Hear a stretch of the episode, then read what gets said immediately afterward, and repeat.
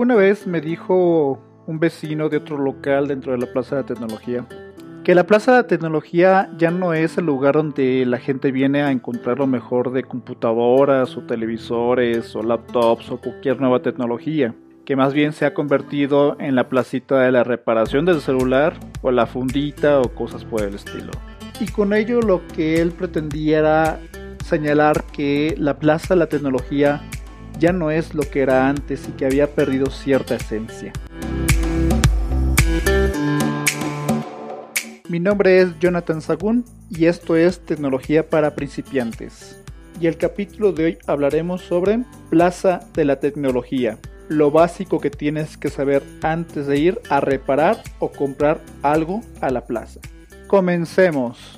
La plaza de tecnología, como cualquier otro lugar, tiene sus pros y sus contras, como todo en la vida. Y el objetivo del capítulo de hoy es darte ciertos tips que permitan que tu experiencia sea lo más grate posible o por lo menos que puedas llegar a resolver de manera satisfactoria el motivo por el cual vas a la plaza. Y para ello te tengo que explicar ciertas formas de manejo dentro de la plaza, empezando desde la administración misma y cómo es que esa forma de administrar afecta a los locales que te atienden a ti y obviamente eso va a afectar por último, el precio que te van a ofrecer de algunos productos o servicios que la plaza está ofreciendo. Y de ahí puedas tú comprender cuáles son tus mejores opciones, entre otros muchos tips más que te van a permitir poder resolver la circunstancia por la cual estás yendo a la plaza.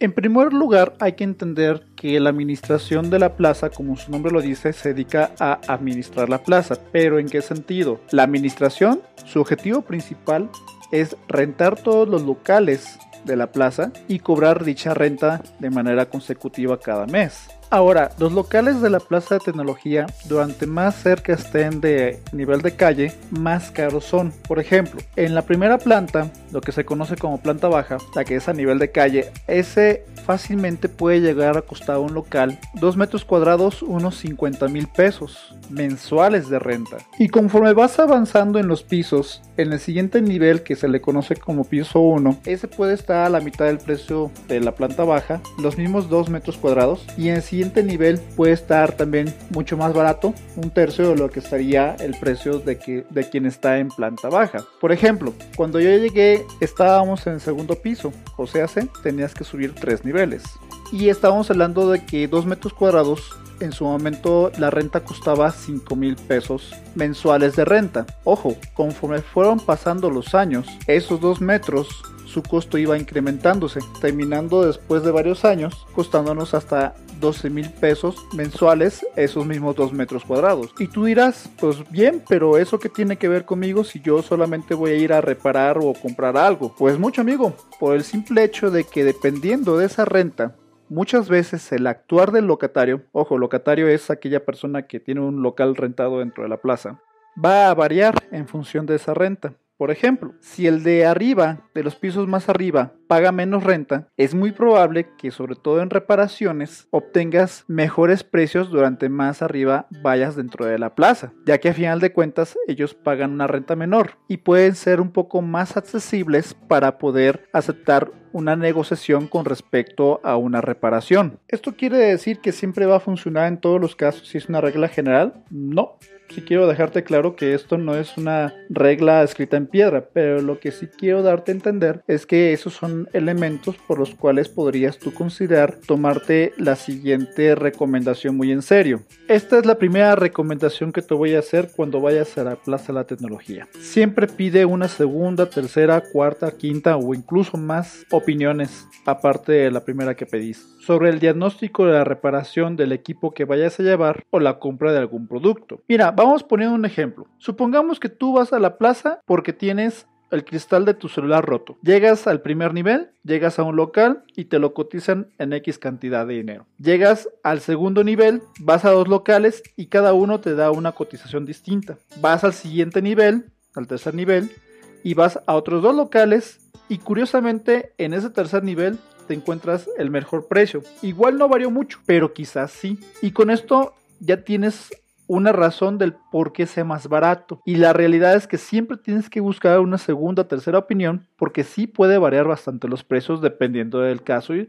y dependiendo del local. Ahora tú dirás, bueno, eso es con respecto a las reparaciones, pero eso no aplicará entonces en la compra de productos como laptops, computadoras, impresoras o celulares. Pues resulta que sí, y te voy a explicar por qué. Resulta que cuando tú pones tu local, pues lo primero que haces es querer llenarlo de ciertos productos que estén en exhibición y demás, pero tienes el limitante de la economía, de poder tener el suficiente dinero para poder surtir los suficientes productos. Y la plaza, pues por sí misma, te da una solución a esto, una solución a nosotros que somos Resulta que dentro de la misma plaza existen mayoristas que nos venden a nosotros los que somos locatarios. Mira, te voy a poner un ejemplo. Vamos a suponer que tú vas y quieres comprar una impresora. Llegas a un local y en ese momento dicen, ok amigo, sí tengo, pero deja ir por ella a la bodega. Y lo que va a hacer esta persona de este local es que va a ir a ese otro local de un mayorista, le va a pedir prestado el producto, lo va a bajar, te lo va a mostrar y te lo va a dar, pero con un precio un poco más caro de lo que el mayorista lo vende, ya que le va a incrementar su comisión. Y tú dirás, ah, pues sabiendo esto, la próxima vez que vaya, pues simplemente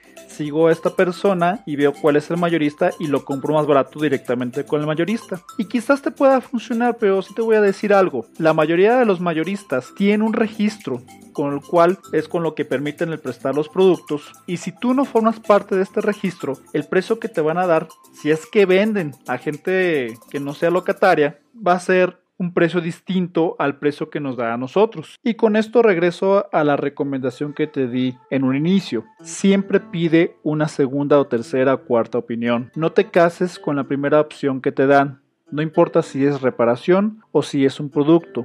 Es posible que en, otros locales y sobre todo de otros niveles encuentres un precio distinto que te convenga más. La segunda recomendación que te voy a hacer es que nunca te vayas con las personas que te están diciendo desde la calle que te van a reparar tu celular o cualquier otro tipo de aparato a reparar, ya que muchas veces esas personas son lo que nosotros llamamos coyotes, o sea, gente que tiene una comisión por llevar clientes a X local. ¿Por qué no es recomendable? Por el simple hecho de que muchas veces el costo de tu reparación va a tener incluida la comisión de esta persona y sería mucho más barato para ti llegar directamente a los locales y pedir la cotización sin que nadie te lleve ya que de esa manera esa comisión no la van a incrementar al costo total de tu reparación. La tercera recomendación que te voy a dar, y espero que esto nunca te suceda, es en el caso de que tengas que buscar algún intermediario, alguien que interceda ante el locatario porque tienes alguna diferencia por algún problema que tuviste con él,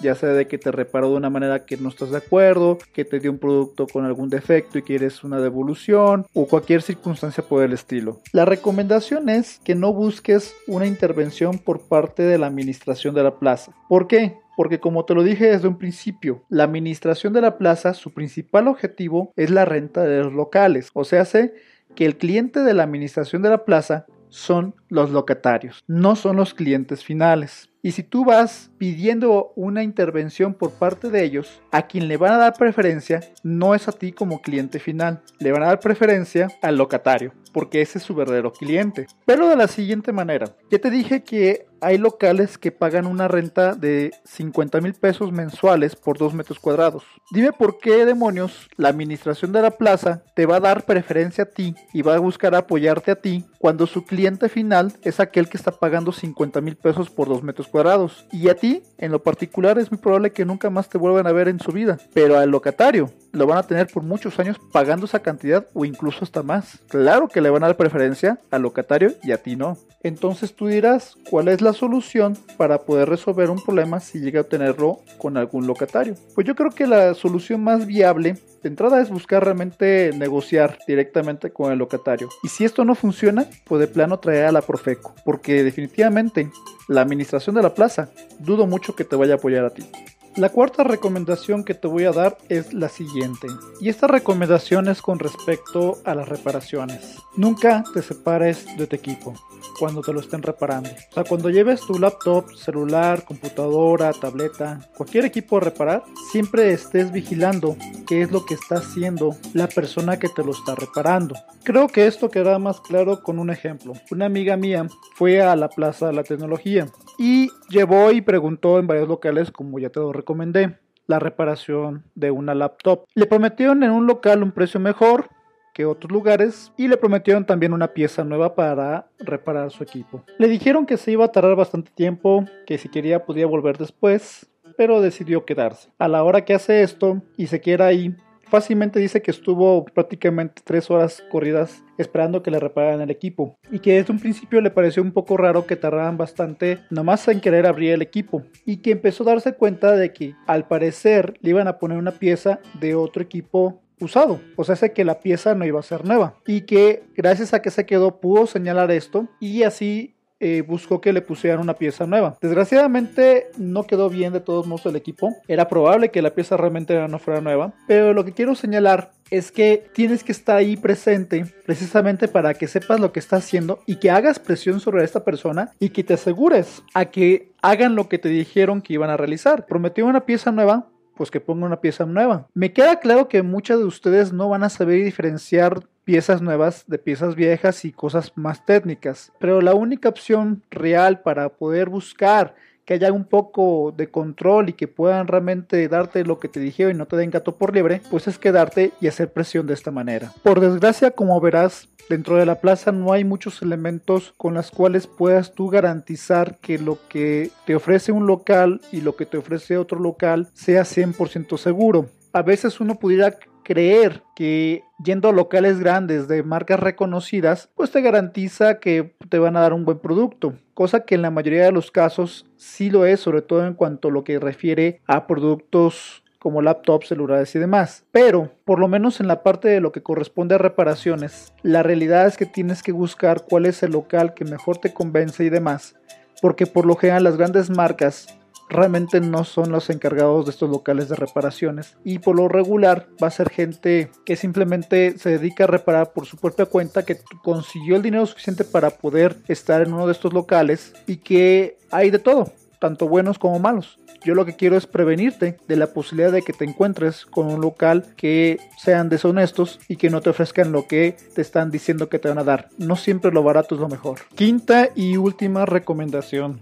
Si ya encontraste un local donde te hicieron un buen trabajo y quizás has tenido la oportunidad incluso que te hayan hecho más de un trabajo, no lo sueltes. Muy probablemente ese sea un local adecuado. Ese mismo local trata de buscarse una relación con el encargado o la gente de dicho local, ya que a final de cuentas siendo ya cliente puedes tener la posibilidad de poder platicar más de manera informal con ellos. Y dentro de esas pláticas trata de sacarles un poquito más de información con respecto a otros locales, sobre todo de reparaciones o de productos que ellos no manejan. Es claro que en cada plaza de la tecnología la gente dentro de los mismos locales se conocen y saben quién da mejor trabajo y quién no. Y es probable que haciendo una relación con un local de esta manera como te lo estoy marcando, te pueda dar algunos tips dentro de esa plaza, cómo se manejan las cosas y sobre todo saber cuáles son los locales más adecuados y de esa manera pues ir un poco más a la segura a encontrar locales que te pueden dar solución a las situaciones que tienes con respecto